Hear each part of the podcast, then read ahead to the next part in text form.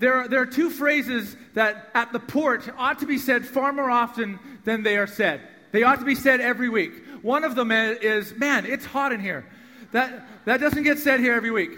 The other one, the other one is, He is risen. And that's why. That's why that needs to be said every week. He is risen. He is risen indeed. The proclamation of the church for 2,000 years. But let's wait a minute. Let's pause. Do we understand the impact and the power of that statement? Many of, here are, many of you here are Whitecaps fans. Uh, yeah, woo! Um, and sometimes that's all you hear when you go to a Whitecaps game. Woo! Um, what happens at a Whitecaps game, uh, and I want to make sure we don't confuse he is risen, he is risen indeed, is what happens at a Whitecaps game. When a Whitecaps game gets boring and we need to stir ourselves up, someone on the far end will go, White! Caps! And then it'll build and it'll build and it'll build. That is happening because what's going on in the field is not exciting us anymore. And so we need to entertain ourselves. When, when, when we say He is risen, He is risen indeed, we are proclaiming the foundation of our faith. We're not simply trying to stir ourselves up. That Jesus, who, who claimed to be God, who told his followers that he would, he would be handed over to the authorities, that he would suffer, he would be humiliated, he would be shamed, and ultimately die as our representative and the conqueror of sin and death, and then he rose from the dead. That is our proclamation. He is risen. He is risen. Don't fade out on me. We're going to go with this for a while. Because he's also worthy, in case you didn't know. If Jesus did not rise from the dead, you would have never heard of him. Thousands upon thousands of people were crucified. You don't know their names. You think you know Spartacus, but he actually wasn't crucified. Go read the history. But thousands of his followers were, and you don't know their names. Something very amazing happened in this instant. He rose from the dead. You know who Jesus is because something of great significance happened. And that is what it comes down to. You can point to it on a map where it happened. This is not out there somewhere, let's get sentimental and give us hope and give us warm feelings. It happened in history, it happened in space and time. And this is what it comes down to. In Romans 10 9, Paul writes these words If you confess with your mouth that Jesus is Lord, and you believe in your heart that God raised him from the dead, you will be saved. If you confess with your mouth that Jesus is Lord, and by the way, if he rose from the dead, he's Lord, and you believe in your heart that God raised him from the dead, you will be saved. Simple words, easy to comprehend, kind of. But the call to a commitment and belief like that is difficult. And this is not just an exam. It's not like if you say that, hey, I'll give you salvation in return. That's not what it is. It's not like you passed a theological exam. Yeah, he rose from the dead. I believe it. I strongly agree. So you get salvation because you got the question right. No, that's not what it is. It's because when you proclaim that Jesus is Lord and God rose him from the dead, you are at that moment saying, I am no longer placing my salvation, my trust in myself. I am placing it on him, the only one who can save. That's what happens when we make that kind of proclamation. There's a wonderful concept we find in Scripture, and I think it's one of those ideas that we read over and we just keep kind of, so I got it, I got that concept, I'll keep going, right? Got it, got it, got it. It's like kind of those terms of use on iTunes. You're just like, yeah, okay, 30 pages, I got it, check, next, just give me what I need, right? There's a phrase in Scripture like that. The phrase in Christ. Paul loves this phrase. In Christ. It's, it's, a fun, it's fundamental to our understanding of what the resurrection means to you and I right now in Poco in 2018. The Apostle Paul loves this phrase. The Apostle Paul alone uses that phrase 164 times in Christ. That is the, the main description of what it means to be a Christian in Scripture. You are now in Christ. Now, when I was growing up, I wasn't in Christ, He was in me. I asked Him to be in my heart right? We ask Jesus into our heart. That, to be honest, that's not an overly biblical concept. But, but a far more biblical idea is that when we place our trust in Jesus, we are in Christ. And this is why it's important. This is why it's important. When we associate, when we connect our lives with Christ, when we are in Christ, something wonderful happens because of the resurrection.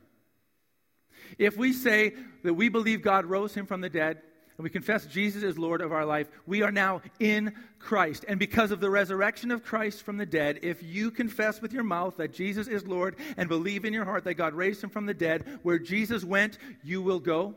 What Jesus purchased, you own.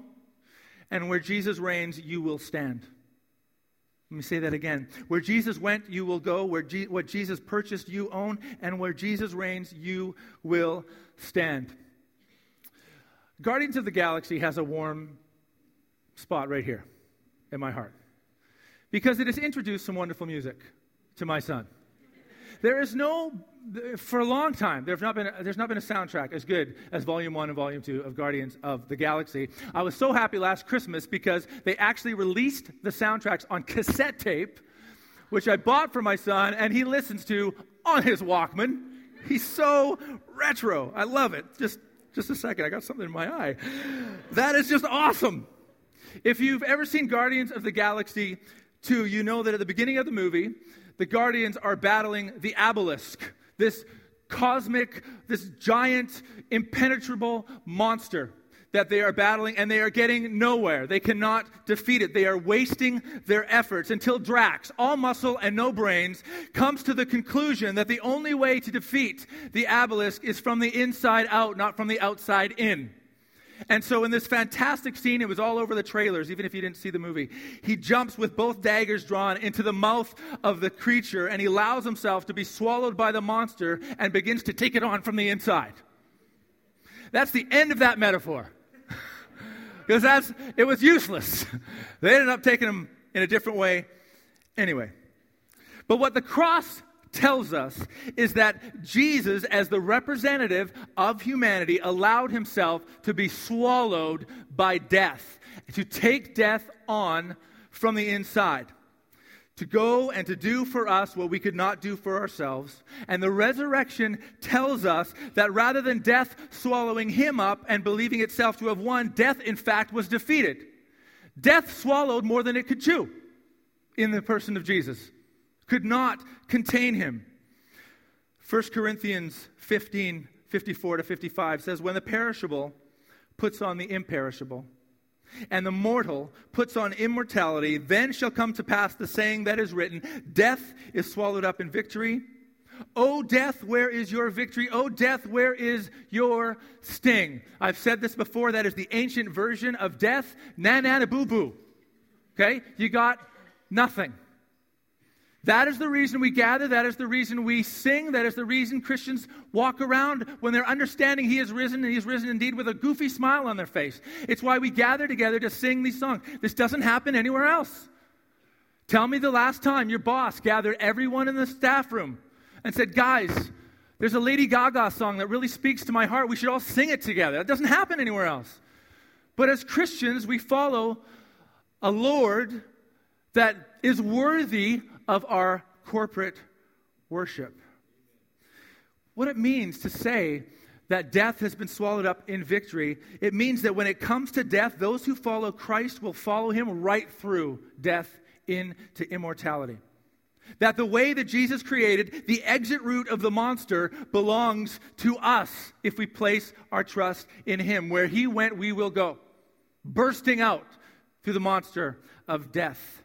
It's as if you and I have been retroactively, when we place our trust in Christ, retroactively placed in the person of Christ as he explodes out of the monster of death. It is cool, Brian. It is cool. 1 Corinthians 15, 19 to 20 says, If in Christ we have hope in this life only, which we do, but if we have hope in this life only, we are of all people to be pitied. But in fact, Christ has been raised from the dead, the first fruits of those who have fallen asleep. We don't use the word first fruits a lot anymore. What it's saying is this the resurrection of Jesus is not a one off. The resurrection of Jesus is not a one off, it's a glimpse. It's, it's, it's a glimpse of the resurrection of all those who place their trust in Jesus Christ. And that is good news for everyone because the last time I checked the statistics, the death rate is at 100%. So that's good news for every single person in here. It's good news for everyone here who's lost someone to know that they will see them again. Where he went, you will go. Not eaten by death, but bursting through it. But secondly, the resurrection shows us that what Jesus purchased on the cross, you and I own if we place our trust in him. What Jesus purchased, you and I own if we place our trust in him. Ephesians 1 7, Paul writes this In him we have redemption through his blood, the forgiveness of our trespasses according to the riches of his grace. That's market talk, purchase, redemption. That's consumer. You and I were redeemed, you and I were purchased. The amount around our neck was high. We were of such great worth that God was willing to pay this high price for our sin and the power of sin over us. How did he purchase us? How did he redeem us? Verse 7 of Ephesians chapter 1 says, By his blood and out of his deep pockets of grace. God has very deep pockets when it comes to grace and forgiveness. That was his currency. But how do we know? How do we know he paid it?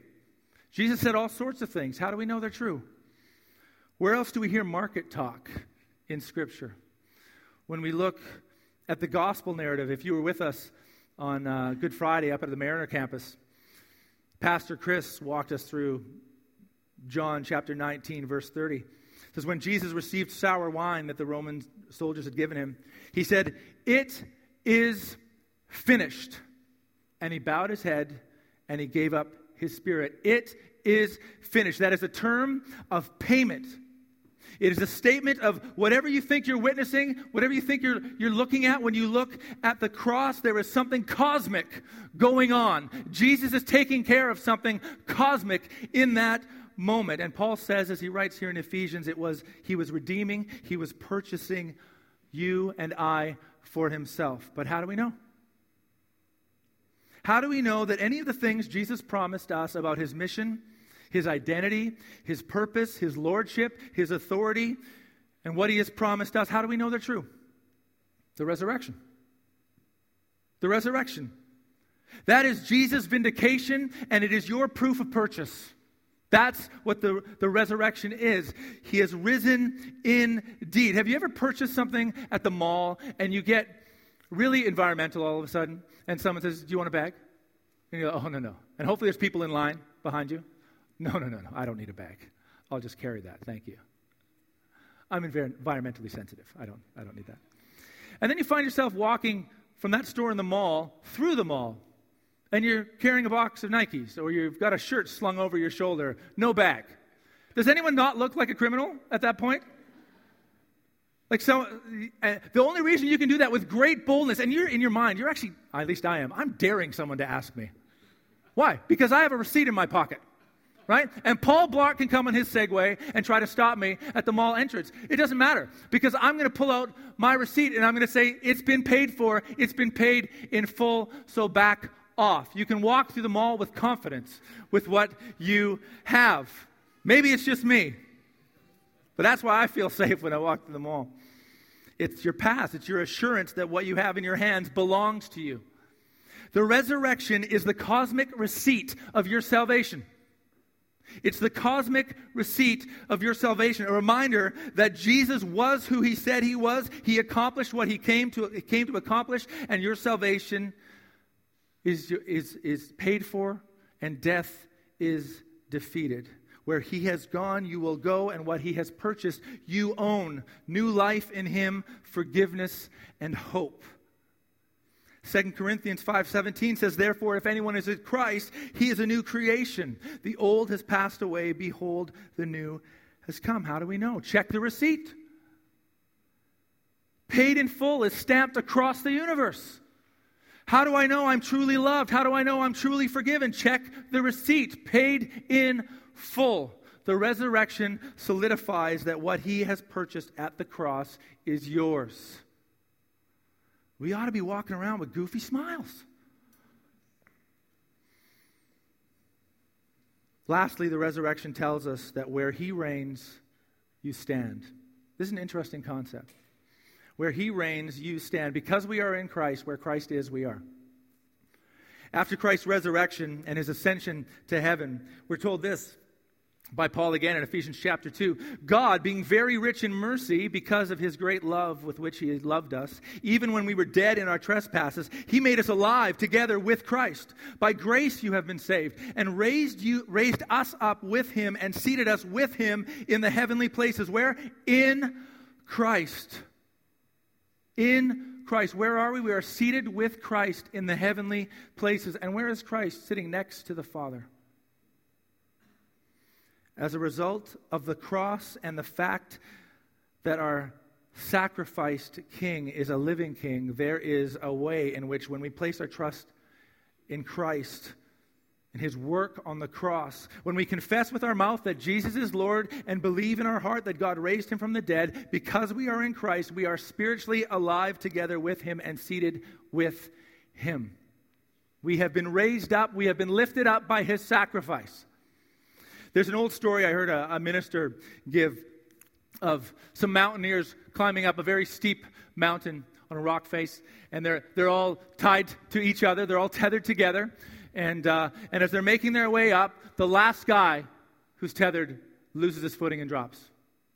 And his weight quickly pulls the weight of the next person and the next person. They're all finding themselves dropping off the rock face and hanging in the abyss as they're feeling the next person tug and the next person drop as the weight gets more and more and more until the person who's at the front of the rope sees what's happening and at the last moment takes his axe and with all his might slams it into the rock face just as the person behind him drops.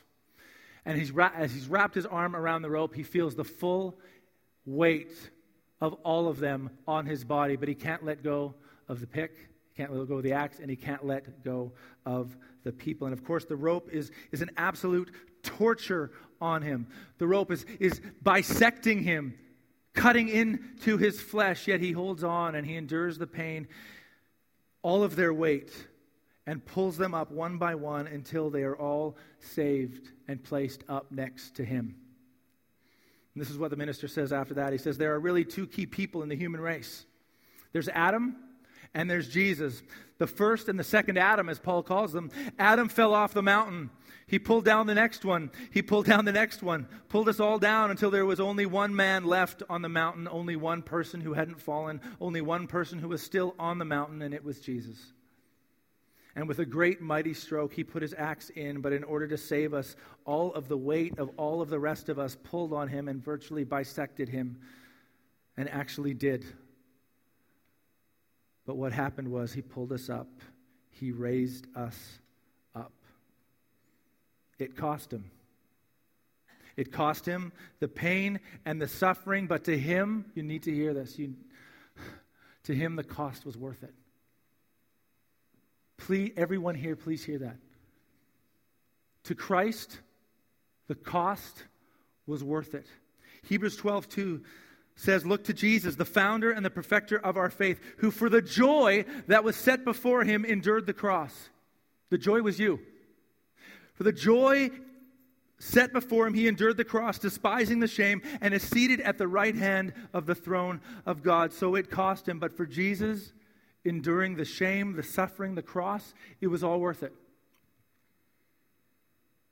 Remember in the archaic days before Amazon Prime, where you would have to wait like two days for something to arrive? Or you would leave your house and go shopping and buy something off the rack. And you bring it home, or you waited those two days, or you've been thinking about it for a long time, and you open, you open the box, and immediately you're unhappy with your purchase. I'm sure I'm the only one that's ever happened with. Actually, scientifically, it's actually been proven that all the excitement building up to a product is a far higher high than actually receiving the product that you're excited about. But we've all had what's called buyer's remorse. This didn't bring me the joy I thought it was going to bring me. Please hear this. Jesus never feels that way about giving his life for you. Never. I don't care what you're walking in here with. I don't care what's fallen apart in your life. I don't care what anxiety you're walking through, the ways you feel you've let God down. It was a good purchase, he says, and it was worth the price tag. Worth the weight that his body bore, worth the suffering, so that he could take us with him and that we could be in Christ. So that where he is, we are. Now, that's, that's a theological reality right now that Paul gives us, but one day it'll be a physical reality. And how do we know? Because the resurrection declares it. The resurrection declares that where Jesus went, we will go. Where what Jesus purchased, we will own. And where Jesus reigns, we stand. That is why He is risen is more than just fans chanting a familiar pra- phrase. That he is risen is, is meant to do more than just give us comfort or stir sentiment in us. We are doing far more than that. We are declaring the basis of our salvation and our guarantee that Jesus has and will accomplish all that he said he would do and accomplish. Amen. Let's pray. God of grace, may the weight of this the joy of this sit heavily in our hearts and minds. May the power of this declaration be understood, accepted, and lived in. May those of us who say that we have placed our trust in Jesus understand what it means to be found in Christ and understand the, the work of the cross, the validity of it made clear in the resurrection. And Jesus, for those who have not yet come to the point of calling you Savior, of calling you rescuer, defeater of sin, victorious God, forgiver, allow the weight of the truth of the resurrection to fall fully on their hearts and minds this morning. So that where you have gone, they may go. What you have purchased, they may own, and where you are, they may be. I'm going to invite you with heads bowed in this time, just in quiet, to, to, to take this moment to make your decision this morning for the first time, maybe, maybe for the 10th or 20th time, to live in the reality of the resurrection, to live in the promises of the cross, validated by the resurrection, that all who believe will be saved. All who believe are in Christ that death no longer has the last word, that the price that needed to be paid for our sin was paid in full and it is finished. That the spiritual reality of, of being elevated to the position of honored guests before God is for all those who would confess with their mouth that Jesus is Lord and believe in their heart that God raised him from the dead. And if that is you today, simply say yes to Jesus. Trade in your life Trade in your effort, trade in your sin for new life, an accomplished work on your behalf in Christ, and forgiveness that only He can offer.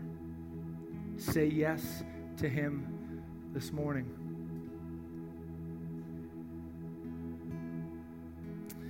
And for all that this day celebrates Jesus, we thank you. We praise you you who accepted us, who saved us, forgave us, and in whom we now find life. Amen.